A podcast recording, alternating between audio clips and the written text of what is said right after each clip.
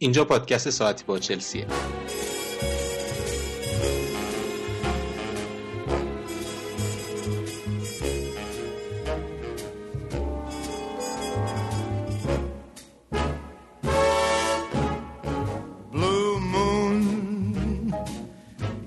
saw me standing alone without a dream in my heart, without a love of my own.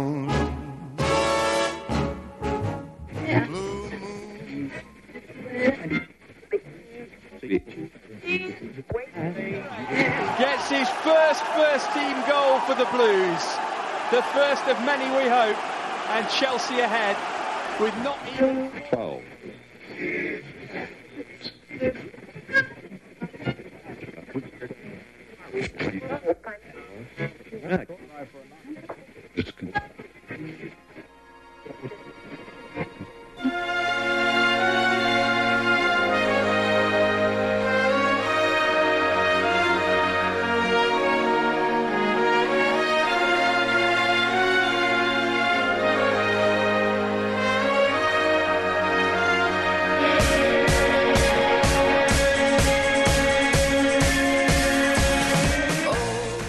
پادکست به صورت اختصاصی مسائل پیرامون باشگاه چلسی رو مورد تحلیل و بررسی قرار میده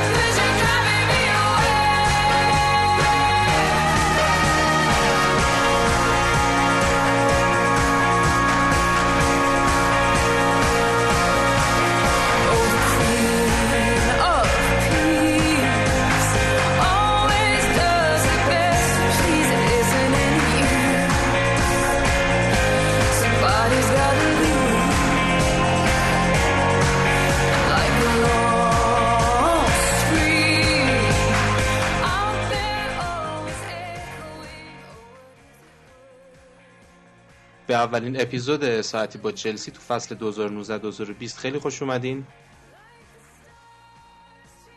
آهنگایی که در ابتدای اپیزود قبل از شروع حرفای من شنیدین آهنگ Blue Moon از فرانک سیناترا و آهنگ Queen of Peace از از گروه Florence and Machine بود. تو این اپیزود قرار بازی پیشفصل مفصل در مورد فرانک لمپارد اسطوره و مربی جدید چلسی و همچنین چهار تا بازی ابتدایی لیگ هم صحبت بکنیم. سلام وقت همگی بخیر. امیدوارم که خوب و خوش و باشن. با یه پادکست دیگه هم همراه ما حضور داشته باشن سلام خدمت شنوندگان. امیدوارم عزاداریتون مورد قبول واقع شده باشه. خب خیلی ممنونیم از همه. اول بذار از این مسئله شروع کنیم. ما اپیزود قبلی رو در واقع توی پیشفصل قبل از پیشفصل در واقع ضبط کرده بودیم. قبل از پیشفصل منتشر کرده بودیم در واقع. توی پیشفصل 18 تا گل زدیم 11 تا گل خوردیم. یه دو دو هم توی سوپرکاپ اروپا در واقع با لیورپول داشتیم. حالا یه مسئله که پیش می اومد این بود که با رفتن هازارد و داوید لویز یه مقدار ممکنه وضعیت خط دفاعی و خط حمله ما دچار مشکل بشه. این مسئله تو چهار تا بازی اول لیگ خیلی خودش نشون داد. همون بازی اول در واقع بازی منچستر چهار تا گل خوردیم هیچی گل نزدیم. یه خورده شرایط بغرنج به نظر رسید همون بازی اول. حالا بذار بحث از اینجا شروع بکنیم در واقع. علی تو بازی پیش فصل و حالا بیشتر از من دیدی من یه سریاشو دیگه نرسیدم ببینم ولی تو بازی پیش فصل رو دیدی بازی لیورپول رو هم یعنی قبل اینکه در واقع فصل ها یه جوری به صورت جدی شروع بشه بازی لیورپول سوپرکاپ رو هم دیدی. تحلیلت از پیش فصل و بازی لیورپول تو سوپرکاپ چیه در واقع؟ یه پیش زمینه به ما بده تا بعد حالا بحث رو بازش کنیم. البته بازی لیورپول که بعد از بعد بازی منچستر بود. آره ولی منظورم اینه که دیگه سوپرکاپ تموم شده. آره یه لحظه فکر فکر کردی که Community Shield یعنی بازی شد. ولی خب, خب، به صورت کلی پیش فصل پیش فصل مثل همین بازی لیگ بود. یعنی یه چیز درست درمون از توش نمی‌شد در بیاری. یه بازی خیلی خوب بودیم یه غول رو میکشتیم. تو همون خیلی بی‌نظیر بازی می‌کردیم. یه بازی نه یه بازی مثلا جلوی یه تیم خیلی مثلا رد پایینتر به مشکلات اساسی و جدی میخوردیم. از اصلی ترین مشکلاتی هم که همه جا بهش اشاره میشه مشکل فاصله بین خط دفاع و هافک و از نکات مثبت حالا بخوام شروع کنیم. اول نکات مثبت رو بگیم. از نکات مثبتی که نسبت به فصل گذشته فصل ساری وجود داره تعداد نفراتی که توی محوطه دیده میشن. حالا با گذشت زمان و کار کردن روی موضوع یعنی نقطه مثبت رو بگیریم و تقویتش کنیم. شناخت بهتر فضاهای هجومی خیلی می‌تونیم از این موضوع نفع بیشتری ببریم. زمان ساری اگر یادت باشه یکی از ضعفای عمده که به تیم وارد می‌کردن این بودش که ما از قسمت 6 قدم یعنی محوطه کوچیک جلوی دروازه حریف اصلا استفاده نمی‌کردیم آنچنان. داخل محوطه هم اغلب اوقات یه نفر بود. یه نفر یا نهایتا دو نفر. ولی الان توی این فصل اگه دقت کنیم بازیامون خیلی مشهود این موضوع و یه جورایی الگو برداری بهتریه از تیم موفقی مثل مثلا منچستر سیتی. اونا تو این زمینه واقعا عالی هن. حتی مثلا ونگر هم زمانی که آرسنال بود خیلی در این زمینه عالی بودن. اینه که موقعی که می‌خواد ارسالی از گوشه به داخل محوطه جریمه بشه تعداد نفرات زیاد باید منظم اونجا حضور داشته باشن. که از این ارسال بهره بشن. میگم زمان ساری یه نفر بود اصلا کسی نبود. معمولا ارسال نمی‌کردن. میومدن تو ارز شوت بزنن دستشون کاملا خونده می‌شد. الان تو محوطه این قضیه فرق داره. آبراهامو داریم مونت اضافه میشه. اگر فول بک ها بخوان ارسال کنن وینگرا تو موقعیت های مناسب ارسال میشن. و این خیلی امکان خوبی به تیم میده. و این امکان میده که از اشتباهات حریف هم بهتر استفاده کنیم. من حالا می‌تونم پیش بینی کنم که آمار گل به خودی های تیما این حالا یه آمادگی حریفاست. ممکن اصلا این حرف من غلط در بیاد که یه گل به خودی هم تیم توی سراسر فصل نزنه. ولی احتمال اینکه تیمای حریف جلوی ما گل به خودی بزنن هم بیشتر میشه. خاطر نف... حضور مؤثرتر نفرات توی محوط است.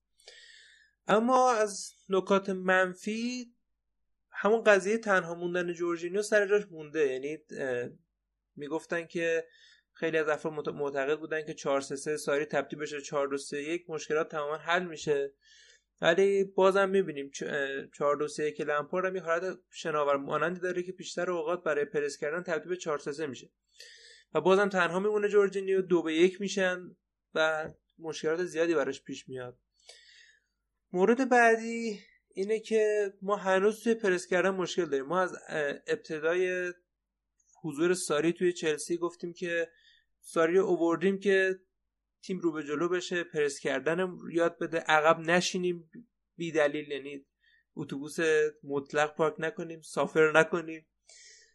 ولی می‌بینیم که بعد از یک فصل از ساری و حالا هم لمپارد این موضوع هنوز اتفاق نیفتاده. یعنی هنوز ما نمیدیم که تیم کامل آماده برای پرس کردن باشه. خب ببین علی این دیده میشه. این بینظمی در پرس.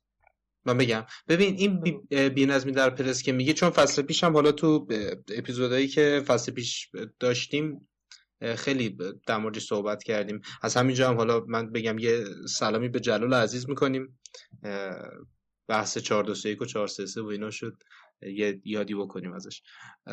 می‌خوام بدونم این پرس منظم در واقع چطور باید صورت بگیره؟ چون ببین الان ما 4 2 1 داریم کار می‌کنیم تو پیش فصل هم گل این شکلی زیاد زدیم جلوی در واقع لستر سیتی جلوی نوریچ اینا گلای این شکلی زیاد زدیم که با یه پرس خیلی خوب حالا یا مونت یا آبراهام یا حالا مثلا پولیسیک یا پدرو توپ رو نزدیک محوطه جریمه حریف در واقع مالکیت توپ پس می‌گیرن. یه موقعیت خیلی سریع ایجاد می‌کنن سریع هم به گل تبدیل میشه. خب حالا این پرس منظمی که تو میگی چجوری باید باشه؟ یعنی حالا مثلا چه حالا سیتی رو مثال زدیم می‌خوام بدونم مثلا سیتی چجوری پرس می‌کنه تو همچین شرایطی که ما نمی‌تونیم خوب پرس کنیم تا به اون سطح برسیم مثلا. از مرحوم مورینیو یه ویدیویی خیلی شد یعنی دست به دست می‌شد دیگه. کنم همه دیدم ولی من اون رو تکرار کنم. پرس ما یه دونه unit واحد جامع نیست. بعضی خیلی موقع می‌بینیم که هنوزم مثلا اگر پدرو رو مشاهده کنید می‌بینید که گاهی اوقات جوگیرانه میره میدوه. این عادتش رو ترک نکرده. یعنی یه حالت فردیه. حالت تیمی یعنی که همه با همدیگه طبق یه برنامه پرس کنن. و البته خب من مثلا بازی لیورپول اگر دیده باشید آرایش پرس کردن ما خیلی مناسب تر بود نسبت مثلا به بازی منچستر.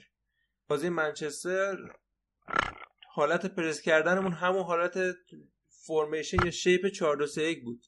فضای خالی زیاد میمون. ولی بازی لیورپول اولا که این مقدار عقبتر پرس از عقبتر شروع می‌کردیم. و همین که به شکل فرمیشن 4 4 2 کاملا پرس می‌کردیم. این فرمیشن 4 4 2 که پرس می‌کردیم فضای کمتری بین خود ایجاد می‌کرد. اینا همش اعداد و حرفا. من اصلا نمی‌خوام بگم که این مثلا این فرمیشن خوبه یا نه. یه فرمیشن ایدئال هم شما در نظر بگیری اگه افراد با هم هماهنگ نباشن بازم فضای بین خودت پیش میاد. ولی خب باید ببینی که کدوم فرمیشن با توجه بازیکنایی که داری. مثلا بازیکنان سریعا نیستن. وینگر داری نداری. و نقاط قوت حریف با انجامش فضای کمتری بین بازیکنات ایجاد میشه.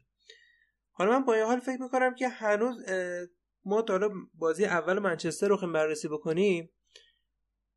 به نظرم با حضور در اولترافورد به نسبت هم ساری و هم کنته و هم مورینیو ما شروع بهتری داشتیم. منچستر یه رو واقعا تو بازی خودش خفه شده بود. یا تو زمین خودش یعنی هیچ کاری زمین خودش آره. ما با هیچ کنم از مربیمون چنین حضوری تو اولترافورد نداشتیم. واقعیت چه بخوایم بررسی کنیم؟ با مورینیو که به زور هد دروگبا یه دونه یکی یک گرفتیم. ومپرسی گل داده بود. با کنته که اصلا بازی شوت تو چارچوب اصلا نداشتیم فصل اولش. فصل بعدش دو یک باختیم دوباره. با ساری یکی از افتضاح ترین بازیامون رو تو اوترافور انجام دادیم. یاد باشه. آره مساوی شد دیگه. آره. مساوی شد ولی خب بازی همچین چیزی نبود. آره آره. حالا علی روی, نظر... روی سوتی دخیا بود. نمی‌خوام اونا رو چیز کنم تق یعنی تنبیه کنم یا بگم که اونا بد بودن. نه. میگم از نظر شروع بهتر بودیم, بهتر بودیم. ولی با این حال خب ببین دیگه یه بازی بزرگه دیگه. منچستر هم چیزی واسه ارائه کردن نداشت. من همون موقع تو گروه پس کردیم دیگه گروه که داریم. گفتیم که بله. مالکیت منچستر جلو ما بنجل بود. این منچستر جلو تیم‌های دیگه قرار باشه بره اینجوری مالک باشه به جایی نمی‌رسه. بعد یه سری تو کانالاشون ندای قهرمانی سر دادن و آقا ما برگشتیم و طبق روال بازی بعدش بازی آره. بعدش باختن. دید احساسی خب ممکنه مثلا ما آره. موضوع رو سر مثلا بردن سیتی توی فصل کنته داشتیم. آره. آره. ولی خب واقعیت نمیشه که تو که منچستر جلوی ما چیزی برای ارائه نکرد. چهار تا ضد حمله چهار چهار تا گل. یکیش هم که پنالتی بود دیگه. آره. با این حال ولی اینو می‌خوام بگم میگم شروع با توی بازی منچستر به نسبت مربی قبلی بهتر بود حالا این به خاطر بی تجربگی بازیکن اینا قافیه رو باختیم ربطی نداره خب. ولی حالا مسئله بگو. بگو بگو. مسئله مهمتر این سینوسی بودنشه یعنی یه حالا یه بازی بعد بازی لیورپول خیلی خوب بازی لستر دوباره بعد می‌ذاریم به عهده خستگی. لستر رو ما اصلا بحث نمی‌کنیم روش چون لستر یه بازی کاملا بر اساس خستگی بود دیگه. با فاصله فشرده 120 دقیقه و اینا کار نداریم. ولی بازی شفیلد یونایتد فاجعه بود. فاجعه. خب حالا علی همینجا یه لحظه هولدش کن. ارفان به خاطر اینکه پادکستمون هم علی تاک نشه تو ناراحت نشی یه می‌خوام یه سوالی ازت بپرسم. ببین حالا تو بازی منچستر رو رفتیم با علی توی پیشفصل و توی در واقع تا در واقع تا همین الان دیگه در واقع تا بازی شفیلد یونایتد که بازی کردیم زوما هم توی پیشفصل هم تو چهار تا بازی لیگ و هم توی لیورپول یه حضور مستمری داشت یعنی بیشترین دقیقه بازی رو بین کل بازیکنهای تیم ثبت کرد. حالا می‌خوام بدونم این در واقع دریافت 11 تا گل توی پیشفصل دو تا گل از لیورپول دو تا گل از نوریچ سیتی یک گل از لستر دو تا گل از شفیلد یونایتد چهار تا گل از منچستر یونایتد. می‌خوام بدونم که اینا آیا حالا مثلا می‌خوام اسم ببرم می‌خوام یعنی می‌خوام خیلی خاص اسم ببرم. می‌خوام میگم که رفتن لویز این مشکل رو ایجاد می‌کنه یا چی باعث میشه؟ چون الان خط دفاعی خب خیلی اوضاع خوبی به نظر می‌رسه که نداره. ما الان در واقع دومین خط دفاع لیگ رو داریم از پایین. یعنی نوریچ فقط خط دفاع بدتری داره نسبت به ما. این چه دلیلی داره؟ رفتن لوئیز دلیلشه فیکس شدن زوما دلیلشه سزار آزپیلیکوئتا دلیلشه یا اونی که علی می‌گفت که جورجینیو تو موقعیت دو به یک قرار می‌گیره تنها میمونه. یا اصلا مصدوم بودن کانته‌ست مصدوم بودن رو دیگه. نظر تو چی؟ یه دید کلاسیکی هست کلا میگن که گل می‌خوری تقصیر دفاع دروازه‌بانه گل می‌زنی کار خوب مهاجمه. این دیده کلاسیک رو کامل باید بذاریم کنار. از سال 2006 به بعد دیگه فکر نکنم همچین چیزی تو دنیا وجود داشته باشه. اگه می‌خوای برنده شی باید حریف رو خفه کنی. فصل قبل بازی ما جلو برنموس با بازی سیتی جلو برنموس مثالیه که خیلی واضح همیشه میشه این مثال رو تا آخر عمرم فکر کنم مثال رو بتونم بزنم. که بورنموث جلو ما میاد چهار تا گل می‌زنه خلق موقعیت می‌کنه. جلو منچستر سیتی توپ با محوطه نمی‌تونه خارج کنه. چند روز پیشم که بازی داشتن باز هم همین قضیه بود. نمی‌تونن توپ رو اصلا جلو بیارن. دفاع کردن و حمله کردن یه کار تیمیه. این که بگیم خط حملهمون خب فیکس شد OK ه پس بریم رو خط دفاع بازیکن بگیریم نه همچین قضیه نیست. مصدومیت رودیگر و کانته بی تاثیر نیست. بیان تا یه حدی سوتی های فردی رو جلوشو می‌گیرن. یعنی ببین چند تا گل رو ما رو سوتی خوردیم چند تا گل هم به خاطر غذای تاکتیکی خوردیم. اینا رو نباید با هم قاطی کنیم. آره بیان چند تا گل کمتر میشه ولی باز هم میگم نمیشه بگیم به صورت کامل اگه لوئیس بود اگه رودیگر بود این گلا رو نمیخوردیم. هم آمار مشخصه حالا من چون رو آمار زیاد مانور دوست ندارم بدم نحوه بازی مشخصه. حتی اگه گل هم نخوریم به حریف داریم موقعیت میدیم. این موقعیت دادن جدای از سوتیه یعنی حریف این خلاقیت رو داره. نوریچ نباید بیاد انقدر جلوی ما راحت پلی کنه. راحت بازیکنشون تو موقعیت قرار بگیرن بتونه گلم بزنه. خب این یه ضعف ساختاریه. مشکل اصلی فاصله بین خطوطه نه صرفا فاصله بین دفاع و هافبک. بین خطوط فاصله هست. اون قضیه که علی اشاره کرد گفت تجمع بازیکن‌ها تو محوطه. وقتی تو بخوای بازیکن تو محوطه زیاد کنی مجبور چیکار کنی؟ winger ات cut inside کنن. دو تا وینگرت بیان تو گوشه های محوطه بیان تو. وقتی اینا میان تو سیستمت یه حالت باریک میشه. وقتی باریک که شد full-back ات باید بیان عرض بدن. خب وقتی full-back ات بیاد به بازی عرض بدن چه اتفاقی میفته؟ از گوشه ها ضد حمله می‌خوری. یه چیز کاملا طبیعیه. اون قضیه قربانی یه چیز دیگه میشه. نکته دیگه هم این که زیاد رو عدد و ارقام مانور ندیم که مثلا سیستم 4 2 3 1 4 4 2 یا هر چیز اصلا اهمیتی نداره. شیوه بازی ما همونیه که هست. 4 3 3 باشه یا 4 2 3 1 باشه هیچ تفاوتی ایجاد نمیشه. جورجینی عقب باشه هیچ تفاوتی الان تو این تیم لمپارد ایجاد نمیشه. این الان داریم در مورد تیم لمپارد صحبت می‌کنیم با صحبتهایی که در مورد تیم ساری شده بود کاملا متفاوته. این با شناختی که لمپارد داریم میگیم. 4 2 3 1 که بازی می‌کنیم بدون هافبک دفاعی تاکید می‌کنم. بدون هافبک دفاعی با دو تا box-to-box ه. یعنی به هیچ وجه ما هافبک دفاعی نداریم که بخواد به صورت تخصصی بازی حریف رو بخواد خراب کنه.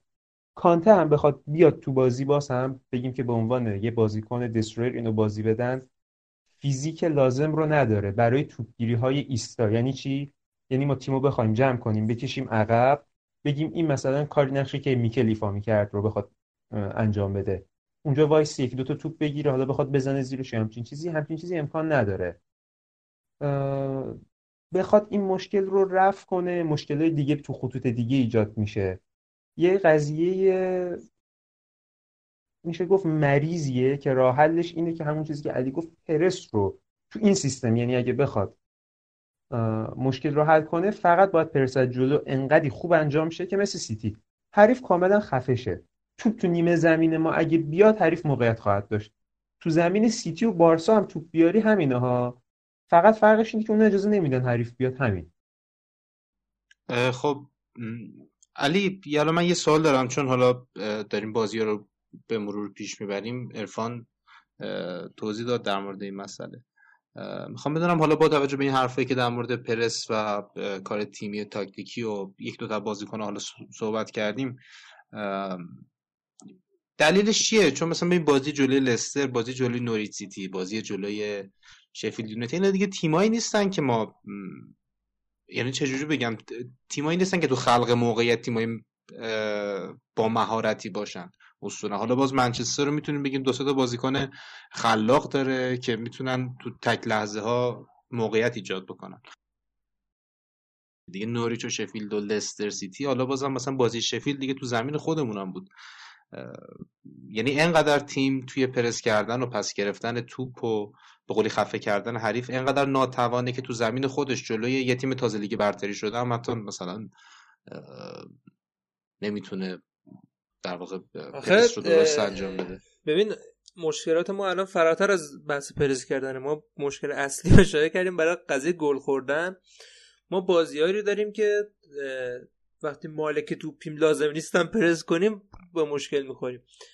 حالا لمپارد هم خودش این موضوع رو اشاره کرد اشاره کرد آره، آره. یعنی چی؟ یعنی که الان تیمای بزرگ رو ببینید شما کاری که می‌کنن مدیریت فضاهاست. یعنی با فضا حریفو می‌کشن. ما الان توی این چند بازی اصلا عجیب غریبه. بازی کرامون توپ و ور میدارن. مثل نامرسون. می‌برن میدن دست یار خودی بعد خودشون برمیگردن سر جاشون. خب چه کاریه؟ یعنی اصلا منطقی پرشش نیست. و این به خاطر بالا عدم هماهنگی یا ندونستن برنامه تیمی هرچی هست یا ترس از دست دادن توپ این شرایط با, با ترس بازی با ترس ایجاد میشه. یعنی ما زمان مالکیتمون هم سینوسی عمل می‌کنیم. یه بازی خیلی خوبیم یه بازی خوب ارز میدیم سریعیم یه بازی نه. بعد یه موضوع حالا من شخصی بخوام اشاره کنم. ویلیان بازیکنی بود که هیچ وقت محبوب نبود. یعنی همیشه ازش انتظار می‌رفت که هازارد سمت راست باشه ولی خب نبود دیگه. قرارم نبود باشه. قرار بود دونده ای باشه صرفا که فضاها رو پر کنه کارهای دفاعی کمک بکنه تعادل بده. حالا توی فصل قبل این موضوع یعنی دوندگیش هم تقریبا می‌شد گفت که همچین انگار شکننده شده. یعنی اون چنان که ما از ویلیان انتظار داشتیم دیگه دوندگی جانان و فداکارانه نداره. ولی خب هر وقت مثلا سمت چپ بازی می‌کرد هازارد نبود یادمونه که میدرخشید. یعنی معمولا میومد تو عرض شوت می‌زد. خیلی خوب خیلی خیلی بهتر از سمت راست بازی می‌کرد. حالا بازی های بازی بازی اول فصل تا حتی بازی مثلا لستر. این می‌شد گفت که مثلا ویلیان خب دیر به تمرینات تیم اضافه شده خسته است. یا مثلا بدن سازی هنوز نکرده کامل آماده نیست بازیش ندی ولی بازی من شفیلد موافق نیستم. بازی دادن همزمان مونت و بارکلی توی زمین با توجه اینکه بارکلی عملکردش خوب نیست. بله درست شنیدید. من میگم بارکلی عملکردش خوب نیست. تو تصمیم گیری ها خیلی خیلی کند عمل می‌کنه. خیلی تو ذهنشون الان حرفای این جناب آقای خیابانیه که بم ملات میواف سر بازی که میگفتش که آره بازی منچستر بارکلی رو کشید بیرون آره. کشید بیرون چهار تا خوردیم. نه بارکلی فاجعه بود. تحت تاثیر این تعریف قرار نگیرید. آمارها و اینا رو بذارید که آمارهای تو پیش هم اکثرا گلای پنالتی و اینا بود. یا زمانایی مثلا میدرخشید که سبک بازیمون شبیه اورتونی بود که توش توش درخشید بازی می‌کردن. آره. یعنی جمع شده بودیم عقب پاسهای بلند مثلا پشت یکی هم فرار می‌کرد مثلا پاس گل به نام ثبت می‌شد. توی فضاهای کوچک هنوز بارکلی همون بارکلی فصل ساریه همون بارکلی که مغزش تاخیر داره هنوز نمی‌تونه چیز کنه. با این حال من میگم ویلیان رو می‌تونه سمت چپ بازی بده. به چه دلیلی؟ به این دلیل که یک الان ویلیان باید تکلیفش روشن بشه. بعد از رفتن هازارد بازیکن با تجربه است. به این علت نفروختنش که دوتا هم شماره ده تیم هم. آره. دوتا بازیکن فیکس رو نفروشیم. یکیشون رفته یکیشون نفروشیم. تکلیفش باید با همه روشن بشه که آیا ولیان هنوزم میشه گفت که اگر چپ بذاریش می‌تونه بدرخشه؟ از دقیقه هفتاد به بعد صحبت نمی‌کنم الان خب مثلا دقیقه هفتاد میاره چهار تا توپ می‌رسه بهش چهار هم لو میده دو برابر بیشتر فوش می‌خوره رویش هم خراب میده می‌خوام اینم که ویلیام روشن بشه که آیا این بازیکن هنوزم بازیکنی هست که سمت چپ بذاریم؟ میشه قابل اطمینان باشه؟ یا این که واقعا و از تمام جهات بخوای بهش نگاه کنی یه بازیکن تموم شده است. این با فیکس بازی کردنش مشخص میشه. و من دوست داشتم تو بازی شفیلد حداقل جای بارکلی مثلا بود. مونت همون وسط بازی می‌کرد کار پرس انجام میده و تو بازی آینده امیدوارم باشه و همون مورد اول باشه یعنی سمت چپ بتونه بازی کنه. اگر نتونه سرمون کلا رفته تقریبا. چون فرصت این رو داشتیم که بفروشیمش. ولی دیگه مونده دستمون دیگه آره. خب مرسی علی. ارفان یه مسئله حالا در مورد خود لمپورد چون در مورد خود لمپورد صحبت کردی یه مقدار. تو بیشتر از من بازی های چمپیونشیپ فصل پیش رو بیشتر نگاه کردی. یعنی به صورت مداوم چون می‌دونم که دنبال می‌کردی. حالا با توجه به چیزایی که گفتی لمپارد فصل پیش تو دربی کانتی هم آیا همین همین طور بود؟ یا اصلا سیستمی که بازی می‌کرد چطور بود؟ بازیکنایی که بازی می‌داد آیا شباهتی داشتن به اینایی که الان تو چلسی هستن؟ یه تحلیلی یه حالا تو شناختت میگم چون بیشتر از دربی کانتی چجوری بود؟ چقدر فرق داشت نسبت به چلسی الان؟ شاید باور نکنی. من فرق زیادی نمی‌بینم. یعنی همون مشکل فاصله بین خطوط رو داره. یعنی تو دربی کانتی هم همین مشکلات بود؟ آره اکثر مشکلاتش بود. میگم این مشکلات الان بخواد اینجا رفت کنه باید بازیکن‌ها یه ذره اضافه تر باشن رو دستش که بتونه عمق ترکیب بهتری داشته باشه بتونه اینا رو تعویض کنه. میگم الان من بخوام اونو بگم از بحثی که ازم پرسیدی خارج میشه. ولی میگم تو دربی هم سعی می‌کرد عقب زمین رو مثلا با هادلستن بخواد کاور کنه. نمیگم از نظر قیافه ای یا از نظر فیزیکی شبیه جورجینیوه ولی نسبت سبک بازیش نسبت؟ آره نسبت به فیزیکی که داره فیزیک بیخاصیتی داره. یعنی بیشتر رو توپای حالت هولدر داره دیگه. اون حالت تخریبی نیست که مثلا قیافش رو نگاه کنی فکر کنی که تک میره و اینجور چیزا نه اصلا تو این فازا نیست. وینگراش هم همینطور. کلا تو همین سبک داره بازی می‌کنه. زیاد تفاوت خیلی فکر می‌کردیم که همچین کاری نکنه ولی میگم اثبات کرده که صاحب سبکه برای خودش نمی‌خواد بیاد تقلید کنه یه بازی یکی یه بازی یکی دیگه. داره می فلسفه من این فوتبال انتقالی سری با پرسه. من می‌خوام تیمم اینجوری بازی کنه. خب این شبیه الان راه بگم. میگم این شبیه لیورپول یورگن کلوب نیست. چون من خیلی جاها دیدم که با با کلوب مقایسهش می‌کنن. یعنی این این طرز انتقال سریع از دفاع به حمله خیلی با کلوب مقایسهش می‌کنن نیست اینجوری؟ نه من شباهت با تیم کلوب زیاد نمی‌بینم. متفاوته. میخوا اگه بحث می‌خواد بکنیم طولانیه. ولی شباهت حالا یه خورده حالا یه خورده حالا یه خورده بگو من متوجه بشم. کلوپ سعی می‌کنه فضاها رو یعنی دوندگی ها رو بندازه رو گردن دوتا هافبکی که جلوی اون هافبک عقبی که حالت holder داره بندازه. یعنی از دو تا box to box استفاده می‌کنه همزمان که دوندگی رو بندازه گردن اینا. اگه دقت کنی صلاح و مانه دوندگی زیادی برای عقب اومدن یا برای کارهای تدافعی ندارن. فاصله بین خطوط رو هافبکا پر می‌کنن. هافبکا با دوندگی خیلی زیاد. دیدی معمولا هم تعویزش از هافبکا هست. مهاجماش هم دیدی دیگه سه تا بازیکن رو بجز مسئولیتاشون اکثر بازی اینا رو فیکس بازی میده. یعنی خستگی براشون ایجاد نمیشه. چون تمرکزشون رو موقعی که فقط توپ دستشون اومد توپو می‌گیرن و می‌برن جلو. زیاد میگم رو کار دفاعی مانور نمیدن ولی الان تو قسمت دفاع ما برای بستن کناره ها وینگرامون کاملا میان عقب. تو دفاع بیشتر حالت مثلا 4 4 1 1 میشیم یا حالت 4 1 4 1 میشیم. وینگرها حتما میان عقب. حالا اینکه مانت اونجا چه نقشی ایفا می‌کنه بحث شده است وینگرامون حتما میان عقب و وینگرامون دارن بار دویدن رو به دوش می‌کشن. سیستم های انگلیسی از قدیم همین بوده. 442 کلاسیکی که بازی می‌کردن بار دوندگی رو دوش وینگرا مینداختن که وینگرا برن و بیان و حالت پیستونی بازی کردن رو. یادت دیگه معمولا همینجوری بازی می‌کردن که اینا می‌رفتن و میومدن و سانتر انجام می‌دادن یا حالا کاتبک می‌دادن. تیم ما هم همینه. بیشتر یه سبک انگلیسی کاملا تا سبکی که بخوایم به کلوب شبیهش کنیم.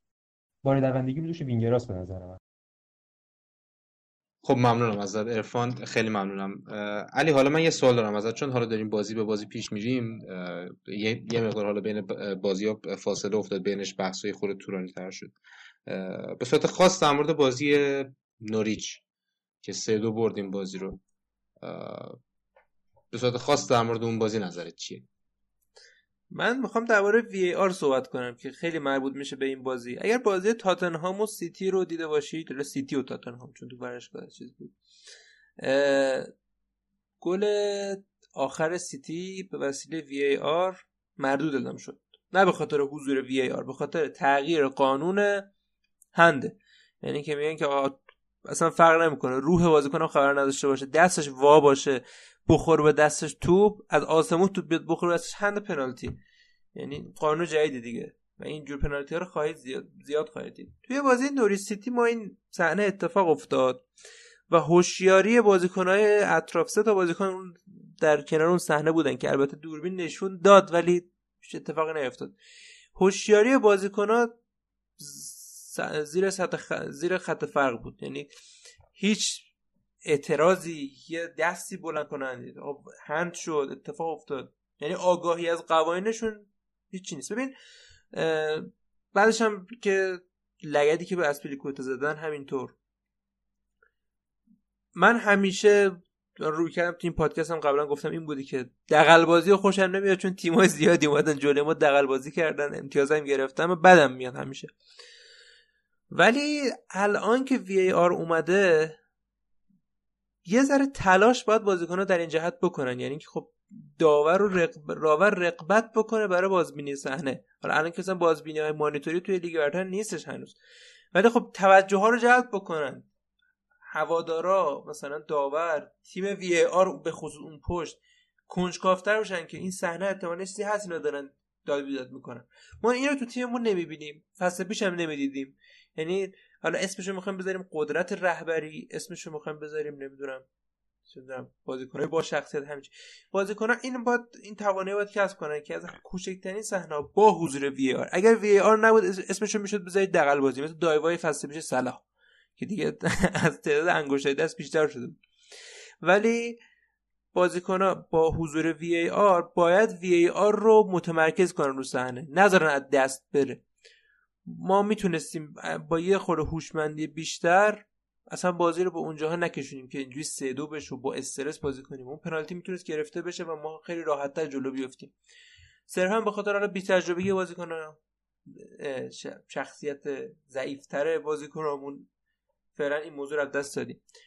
با حضور وی آر باید هاشا کنن دیگه. فوقش میرن چک می‌کنن میگن نه آقا چرت و پرت گفته.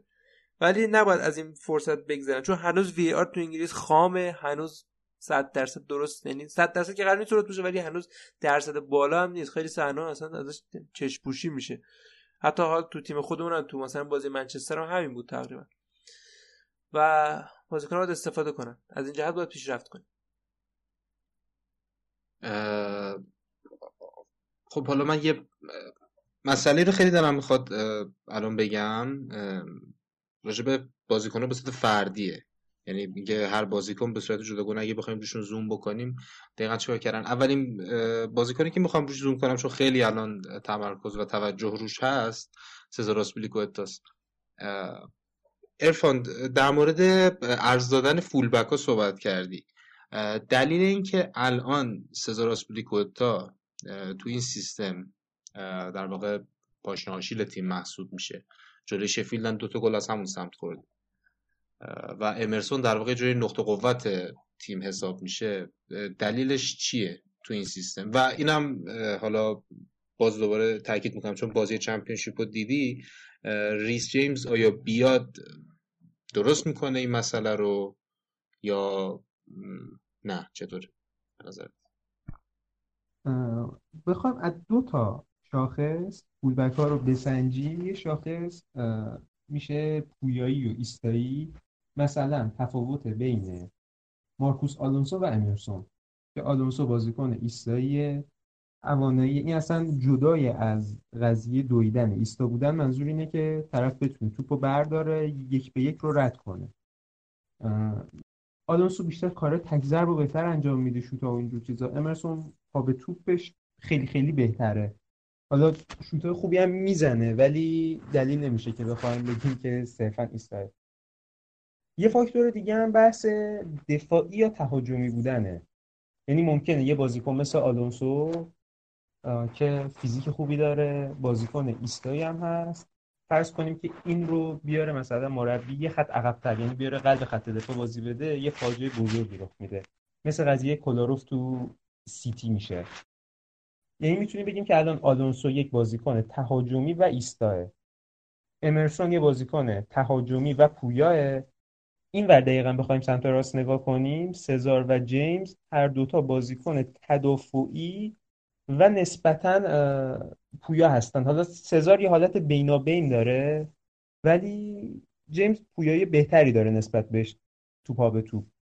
فرق زیادی بین این دوتا نیست تو ترکیب. بیان بجز اینکه جیمز اعتماد به نفس بیشتری داره و استایل بازیش هنوز شکل نگرفته. یعنی ذهنیت خاصی نداره. سزار یه ذهنیت تدافعی داره. همش دوست داره برگرده. عقب. اصلا تو جلوی زمین دست پاچه میشه. نمی‌دونه چی کار کنه. یه جایی بود یک به یک شد با بازیکن. حریف error داد. اصلا طرف ازش اوت گرفت. بازی با لیورپول بود فکر کنم. جلو رابرتسون. اصلا کاملا مغزش قفل می‌کنه جلو زمین. خب خب ببین حالا یه مسئله لمپارد تو در واقع مصاحبه چند هفته پیشش بود که گفت که امیدوارم ریس جیمز به زودی برگرده ریس جیمز بازیکن مهمی برای ما محسوب خواهد شد. خب تو الان میگی که بین سزار و جیمز خیلی تفاوتی نیست ولی اینطور که از مصاحبه ها برمیاد یه حالا خود لمپارد که حساب ویژه‌ای روی ریس جیمز باز کرده و به تبع هوادارا همینطور هستن. من بگم ببخشید. الان این ریس جیمز من باور می‌کنم که 99 درصد هواداران عزیز از جمله خود من ازش 90 دقیقه بازی ندیدن. خب کاملا شفاف میگم و ممکنه بعضی حتی بر بخوره ولی ندیدن. و هر اونچه که دیدن کلیپ های مهارته. ده برابر ریس جیمز خود آزپیلیکوئتا کلیپ مهارت داره خب؟ پس بنابراین ما نه امیدمون به ریس جیمز باشه. ما باید احتمالمون به ریس جیمز, ریس جیمز باشه. چرا؟ میگیم که آزپیلیکوئتا الان انقدر فاجعه است که می‌خوایم سر به تن این آدم نباشه. یعنی چی؟ یعنی این نباشه. حالا گزینه جایگزین کیه؟ ریس جیمز شاید تونست جواب بده. خب؟ ما الان تو چنین حالتی هستیم. اینکه الان داریم از ریسیم یه قول بیشاقادوی می‌سازیم که یه تو ازش رد نمیشه همه توپا رو حریف رد می‌کنه. یه چیز بی‌نظیری بوده؟ نه. لمپارد هم تعریفش ریس جیمز حالا ممکنه دیدش در تمرینات باشه و یه هشدار جدی شد به اسپلیکوتا باشه. یعنی من منتظرم که این بیاد از شر تو خلاص شم. به خب. خودت رسیدگی بکن. نه اینکه ریس جیمز خیلی بازیکن ستاره ای که مثلا هر مربی باشه مثلا اینو باید فیکس کنه. نه میگه تو خیلی فاجعه ای تو دست و پاتو جمع کن. تو الان انقدر دیگه من از کاپیتان تیمم از کسی که با تجربه ترین تیم هست بیشتر انتظار دارم. که اینقدر راحت ازت رد بشن. اتوبان باشی. خب خب ببین خب آخه نگاه کن این الان شرایطی که داری میگه خب با توجه به همه این مسائل حالا عرفان هم اشاره کرد. زاپاکوستا خب گزینه مناسب تری محسوب می‌شد دیگه. هم پویا بود هم دونده بود. تجربهش هم نسبت به ریس خب خیلی بیشتر بود دیگه. ولی خب زاپاکوستا رو در واقع قرض میدیم به روم. از اون طرف یه سزار آزپیلیکوئتا میمونه یه ریس جیمز مصدوم که حالا فعلا معلوم نیست که برمیگرده. من خودم زاپاکوستا رو بازی یعنی سبک بازیشو خیلی دوست دارم میپسندم. واقعا قشنگ بازی می‌کنه. یعنی ولی خب فاقد نظمه. یعنی سر به هوا. اینکه میگم مسخرهش نمی‌کنم. واقعیت خیلی صحنه اصلا به موقع بر نمیگرده. یا مثلا تلاش داره دوندگی داره. بعد از نظر زمانی مشکل داره. یعنی دیر برمیگرده مثلا. خب یه موقع ایجاد میشه. پشت سرش کاملا خالی میشه. یا آره آلونسو با اینکه کنده به موقع تر میاد فضا رو پوشش میده. درکش از فضا خیلی بهتره. تو همون سه 4 که بازی می‌کردیم خیلی وقتا میدیم رو خط آفساید فرار می‌کرد از هازارد جلوتر بود بعد به موقع برمیگشت عقب. درکی از فضاها نداره زاپاکاستا و اینکه یه مشکل حادی که داره ضریب خطاش به شدت بالاه یه وقتی یه پاس ساده بغل پا می‌خواد بده می‌زنه تو اوت. میگم سزار کلا بازیکن استاندارد و بالانسیه. فقط همین استاندارده. بیشتر از استاندارد نیست. یه خط وسطی هست که یه سری از مربیا که بازیکنهای حد وسط رو ترجیح میدن مثل کنته مثل مورینیو. یه بازیکنی که می‌خوان فقط حد وسط باشه منظم برای اینو بازی کنه. اینو قطعا فیکس می‌کنن. حالا میگم با توجه به اینکه لمپارت بدون هیچ ترسی به مانت بازی میده به آبراهام بازی میده بتونه ذهنیتی ایجاد کنه تو جیمز که با اعتماد به نفس بخواد بازی کنه قطعا می‌تونه از سزار بهتر باشه. ولی میگم بازم میگم اون ذهنیت رو نداشته باشین که این الان ازش بلافاصله یه کار ازش در میاد. همچین خبری فکر نکنم باشه. خب حالا ارفان یه مسئله هست. یه چیزی که حالا بعضی جاها توی یه سری از پیج توییتر رو از یه سری از کانال های تلگرامی از اینا صحبت می‌کنن. بردن سزار به دفاع وسطه یعنی ریس جیمز بیاد دفاع راست بازی کنه سزار رو ببریم دفاع وسط. و حالا مثلا زوما رو یا کریستنسن رو از ترکیب حذف بکنیم. این چقدر عملی هست به نظر تو؟ من ازت یه سوال می‌پرسم فقط. مشکل ما همیشه این بود که همیشه تو پادکست قبلی صحبت می‌کردیم در مورد ایستا بودن تو تیمای کنته. الان دیگه از این به بعد باید صحبت کنیم در مورد پویایی بیش از حد. جلوی پاریس که رو کورنر گل خوردیم یادت میاد؟ خب چند تا بازیکن ما بالای 180 داشتیم. فکر حالا دقیق تو اون بازی یادم نمیاد که تو بازی بودن. فکر کنم میانگین قدی بالا بود دیگه. میانگین قدیمون بالا بود. آره میگم. باز تو اون شرایط ما رو کورنر گل خوردیم. الان ما هافبک دفاعی تخصصی نداریم. با دو تا box to box داریم بازی می‌کنیم. هدای اولمون اگه دقت کنی مدافعینمون میان جلو هد اول و وسط زمین می‌زنن برمیگردن. حالا تو این شرایط فرض کن سزار رو هم ببریم وسط یا یه دفاع وسطی مثلا مثل آکه بخریم بیاریم وسط. نمیگم غیر ممکنه ولی نقطه ضعف حساب میشه دیگه. یعنی دست حریف عملا داریم ضعف میدیم که کورنر بگیرین جلو ما.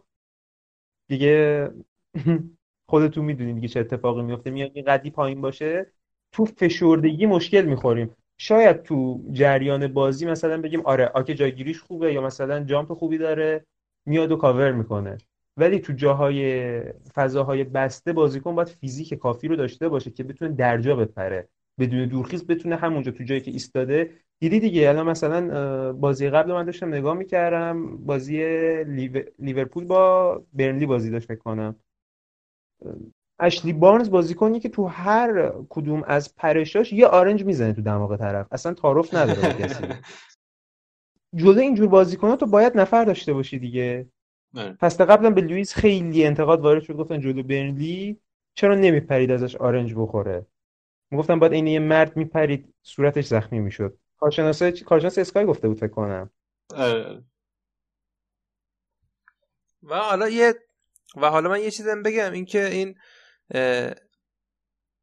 زوما با توجه به انتقادی که میشه ازش الان هده اولا رو همه رو می‌زنه.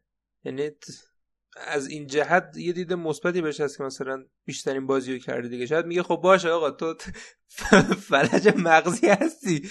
ولی خب هد اولا رو حداقل خیالم راحتی که تو می‌زنی. پس تو حالا فعلا فیکس باش. شاید به این استدلال مثلا بگیم مثلا تو کار با توپ کند هستی. ولی هد اولا رو دیگه تضمینی می‌زنی. واقعا الان می‌زنه هد اولا رو. ولی خب, خب موقعیت کجا می‌زنه؟ یعنی آره همین همین. موقعیت قشنگ میده دست حریف دیگه. اینجا گاهی اوقات لازمه که کنترل کنه دور می‌کنه. آفرین آفرین. روی کورنر هم در واقع اون جاگیری اشتباه بود دیگه که زومو به نظرم. حالا یه مسئله وایسین. یه مسئله چون بحث کورنر اینا پیش اومد تو بازی در واقع لیورپول خیلی خیلی خیلی محسوس بود که چطوری لیورپول چطوری از کورنراش استفاده می‌کنه؟ قشنگ یه اسکرینشوتی هم از بازی بالا منتشر شده بود که در واقع یه فضایی بود توی در واقع محوطه جریمه ما که در واقع لیورپول داشت کورنر می‌زد. یه فضایی بود اونجا که اصلا بازیکن چلسی نبود ولی دو تا بازیکن لیورپول اونجا جاگیری کرده بودن. یعنی یه نقطه ضعفی هست رو کورنرها به نظرم. تو بازی لیورپول خیلی مشهود بود. حالا عرفان هم که میگه از قدیم بوده. اصلا داستان این کورنرها و ضربات شروع مجدد چیه؟ چون توی حالا بازی جلوی نوریچ یا جلوی شفیلد یونایتد این اتفاق زیاد میافتاد که خطای مثلا پشت محوطه پیش میومد و میسون مونت میومد پشت تو وای میستاد توپ رو میفرستاد توپ مدافعای حریف توپ رو برمیگردوندن. این اصلا از اول از چند سال قبل ما در واقع فکر کنم از زمان کنته اینجوری شد دیگه. زمان مورینیو خیلی اینطور نبود. در واقع از زمان کنته تا الان یه ضعف خیلی بزرگی رو ضربات شروع مجدد داریم. حالا عرفان می‌خوای تو بگو. دلیلش چیه؟ راه حلش چیه؟ چیکار باید بکنیم؟ کلا رو کورنرها معمولا دو تا روش هست که کورنرها یا کاشتا دو تا روش معمولا مربی استفاده می‌کنن. حد وسط آنچنانی بینشون نیست. یه سری از مربیا خصوصا بنیتز اون دوره فکر کنم بچه یادشون باشه کاملا. تو کورنر میگه box رو پر کنیم. میگه اصلا مهم نیست که حریف چند نفر تو باکس میفرسته. شما بیاین باکس رو پر کنیم یک نفر یا دو نفر می‌ذارن تو قد و قامت ویلیان. گوشه های محوطه که تو اومد بگیرن سری فرار کنن. بقیه رو پر می‌کنن تو باکس. یه سری دیگه از مربیا یارگیری یک به یک رو میپسندن. میگه حریف هر چند نفر تو محوطه داشت به ازاش ما یه نفر رو می‌ذاریم که باهاش یک به یک بخواد مارک کنه عملا. این مارک یک به یک خب برای تیمی که دفاع می‌کنه یه ذره سخت میشه چون بازی کنه یه سری از عقب اضافه میشن. یه سری هم جایگیریاشون رو تغییر میدن. این وسط دیدی دیگه معمولا بینظمی به وجود میاد. یکی دو نفر در میرن. تو این بینظمی که به وجود اومد زوما نتیجهش میشه کهیل تریو مارک می‌کنه. تری کهیل مارک می‌کنه. آره, آره. ولی کلا میانگین قدیمون از وقتی که مورینیو رفت میشه گفت کم شد دیگه. به مرور این اتفاق افتاد. حالا میانگین قدی هم که میگیم حالا صرفا قد مهم نیست چون ماتیچ هم قدش بلند بود ولی هدانچنانی نمی‌زد. خیلی بازیکن قد بلند داریم که فیزیکشون بیخاصیته. دیگه حالا نمیشه دیگه اینقدر بخوایم علی اصغری بازی کنیم که فلینی بیاریم بذاریم پشت مهاجم برامون هد بزنه. ولی میگم کلا تیمایی که می‌خوام پویا بازی کنن زیاد رو گلهای مرده و ضربات کاشته حساب باز نمی‌کنن. کرنرها رو هم معمولا کوتاه بازی می‌کنن اصلا. یعنی انگار نه انگار کرنری اتفاق افتاده.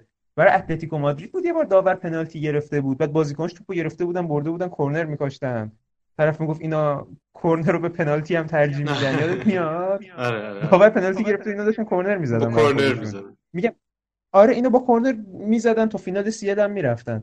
ولی تیمای پپ معمولا نگاه می‌کنه کرنر رو کوتاه کار می‌کنن. یعنی اصلا انگار نه انگار کرنری شده. سریع هم میرن شروع می‌کنن که بازی رو تو جریان بندازن. یه سری تیما از سرعت دادن به بازی نفع می‌برن یه سری از کند کردنش. تیم ما فکر نکنم از کند کردن بازی نفع زیادی بتونه ببره. آخه اینایی که الان میگید بابت ضربات شروع مجدد خودمونه. ضربات شروع مجدد حریف و ما الان ضعف داریم به وضوح. یعنی اینکه ایده مشخصی حداقل اگه یا ایده مشخصی وجود نداره یا اگه داره بازیکنان نمی‌تونن اجراش کنن. همین قضیه گفتی یا پر کنن اون باکس رو یا مثلا نفر به نفر باشه الان آره. ما الان معلوم نیست که در تیم لمپارد کدوم ایده هنوز یعنی شکل گرفته. ایده لمپارد چه ایده لمپارد اینکه پر کنن اونجا رو. آخه بعضی تیم‌ها میگن که اینجوری که میگه پر کنن نباشه. میگن که نقاط پر خطر رو پر کنیم. نقاط کم خطر خالی باشه. توپ که ارسال شد اگر رفت به نقاط کم خطر بازیکن‌ها بلاکشون سریع حرکت کنه به نقطه کم, کم خطر. مثلا میگن که خب الان مثلا بازی با یه تیمی داریم اینا روی تیر یک خیلی مثلا نقاط قوت دارن. کرناشون در به درصد بالا اینجا اینجور این قسمت می‌زنن. ما این قسمت فشردگی نفراتمون بیشتر بشه ولی آمادگی رو داشته باشیم. اگر تو پرسای بلند بود سریعا جابجا بشیم مثلا به تیر دو. ما اینو هنوز این ایده ها رو از چلسی نتونستیم در بیاریم. کسی هم نتونسته در بیاره و هنوز مشخص نیست. ببین جلوی شفیلد ببین جلوی شفیلد خیلی این مسئله بروز پیدا کرد به نظرم. که مثلا توپا رو میفرستادن چون باز تو بازی شفیلد هم خطا زیاد دادیم جلوی محوطه خودمون. که در واقع توپو میفرستادن. زوما توپای اولو می‌زد خودتون گفت یعنی زوما توپای اولو می‌زد. دقیقا میافتاد جلو پای هافبک حالا وینگر حریف. از اون سریع موقعیت درست می‌شد. حالا تا زوما هم برگره سر جای خودش. به نظر حالا یه مسئله که امیدوارم در آینده بهش رسیدگی بشه دیگه. آدم چی بگه. حالا بخش در واقع بحث سزار و ریس جیمز و ها رو ببندیم. یه مسئله چیز هم در مورد پلیسیک خیلی دوست دارم صحبت کنیم. علی می‌خوام با تو شروع بکنم راجع به خود پولیسیک. هارزاد رفت و در واقع پولیسیک اضافه شد. می‌خوام اصلا خیلی روک بپرسم سوال برم سر اصل مطلب. آیا اصلا پولیسیک جایگزین هازارد هست؟ به عنوان جانشین هازارد خریداری شده؟ یا نه؟ یا اصلا کلا نظرت در مورد پولیسیک بود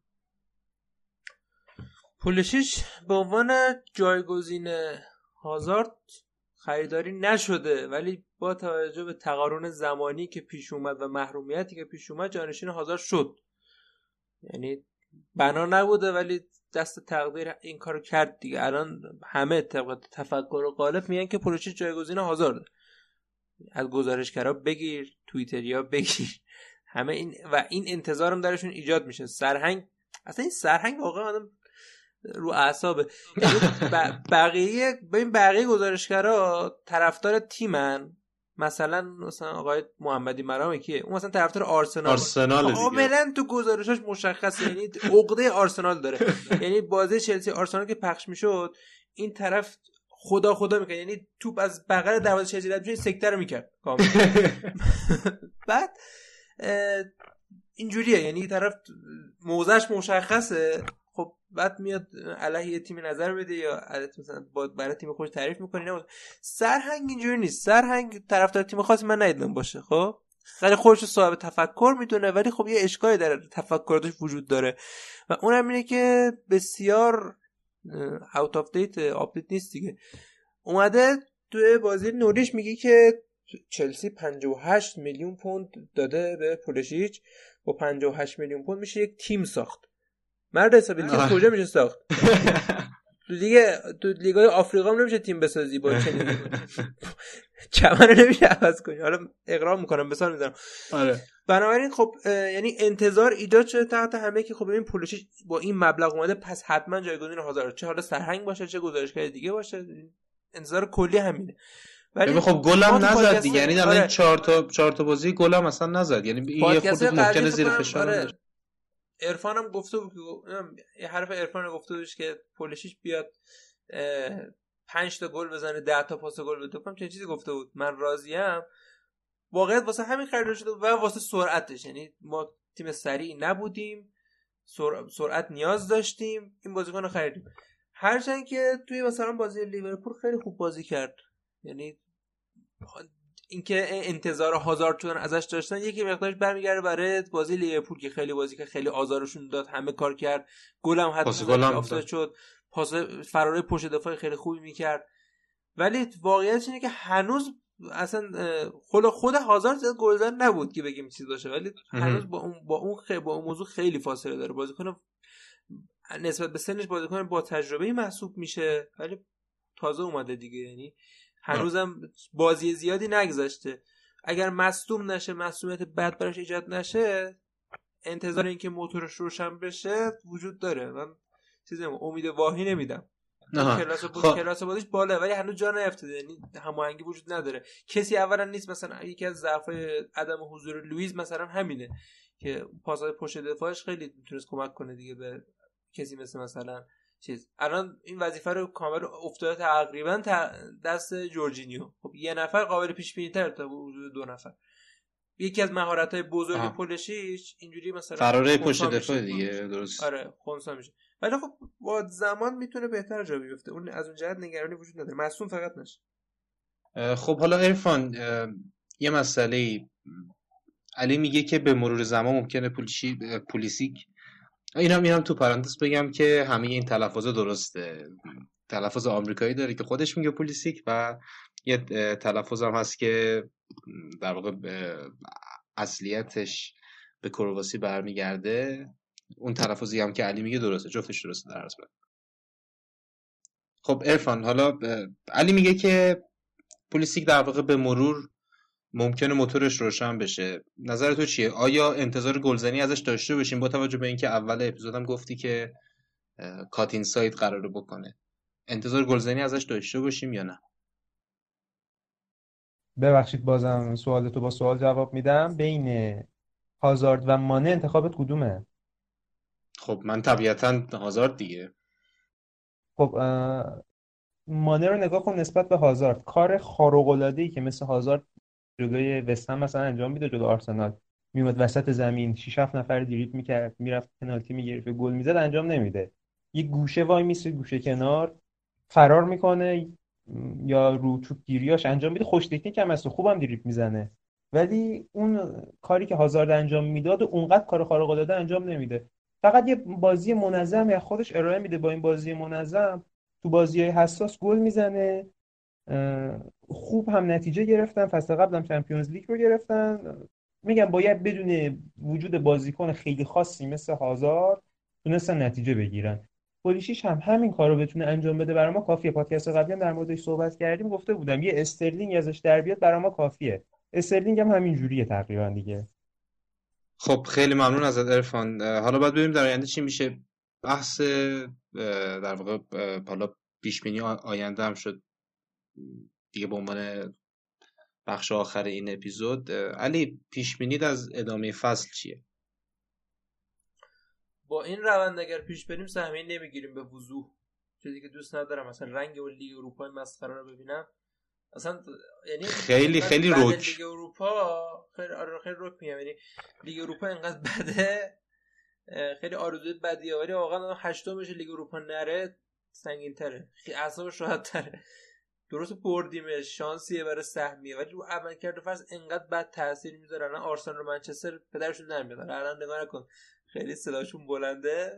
بذار پنجشنبه خود بازی کنن. متوجه میشن که همچین چیز ولی با این حال با شرایط فعلی اگر بخوایم پیش بریم اینقدر بازی رو راحت وا بدیم بازی که انتظار میره از ببریم. بازی خانگی. مثلا یعنی این آرسنال مثلا نگاه کن. آرسنال خارج از خونه فاجعه است ولی چه تو فصل ونگر چه تو مثلا همین امری خونه رو خوب می‌بره.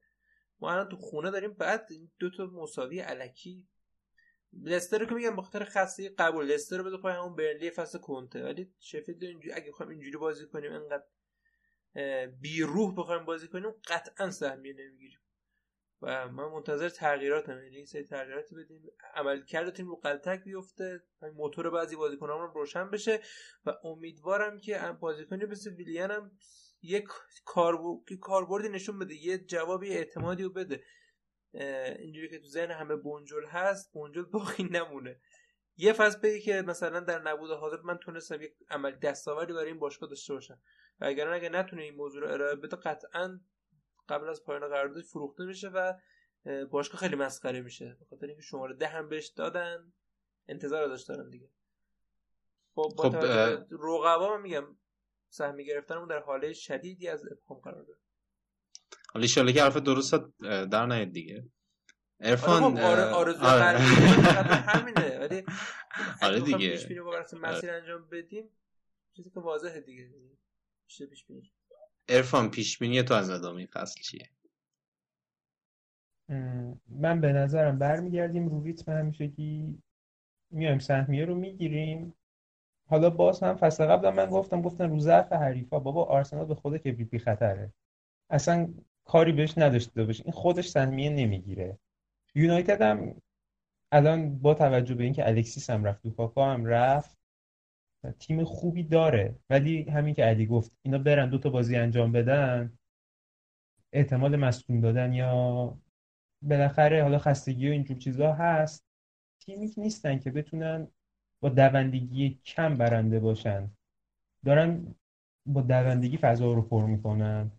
اینا هم به نظر من فشار زیادی روشون میاد. یه ذره سخته. حتی اگه مثل فصل قبل ما کار کنیم به راحتی سهمیه رو می‌گیریم نظر. مثلا مشکل خاصی فکر نکنم برای سهمیه باشه. من انتظار داشتم که بگو. بگو. لیگ اروپا رو گفتی برای دوندگی. مسلما ما دوندگیمون توی لیگ قهرمانان از چیز بیشتر از لیگ اروپا بیشتره. این این اشتباه برداشت نشه که مثلا بازی جلوی آژاکس بازی جلوی ستاره سرخ بلگراد و تیرکم اونجای فلان جا مثلا دوندگی کمتری می‌خواد. یکی بحث مسافته که مسافت مسلما اینجا کوتاهتره الان. و یکی هم مثل زمانشه. سه شنبه چهار شنبه بازی کردم. استراحت بهتری برای لیگ داره تا پنج شنبه بازی کردم و شنبه بیا بازی کنی این موجود باعث بد بودن لیگ اروپا میشه. فاصله کم بشه فاصله زمانی کم و فاصله مکانی زیادش. خب خیلی ممنونم از علی و عرفان و همچنین خیلی ممنونم از همه شنونده های عزیز این اپیزود رو هم با ما بودین. اولین اپیزود فصل بود. امیدواریم در اپیزود بعدی هم فرصت پیش بیاد عمر یاری بکنه همراه شما باشیم. آهنگی هم که در پایان این اپیزود میشنوید آهنگ اند رود هست از ادی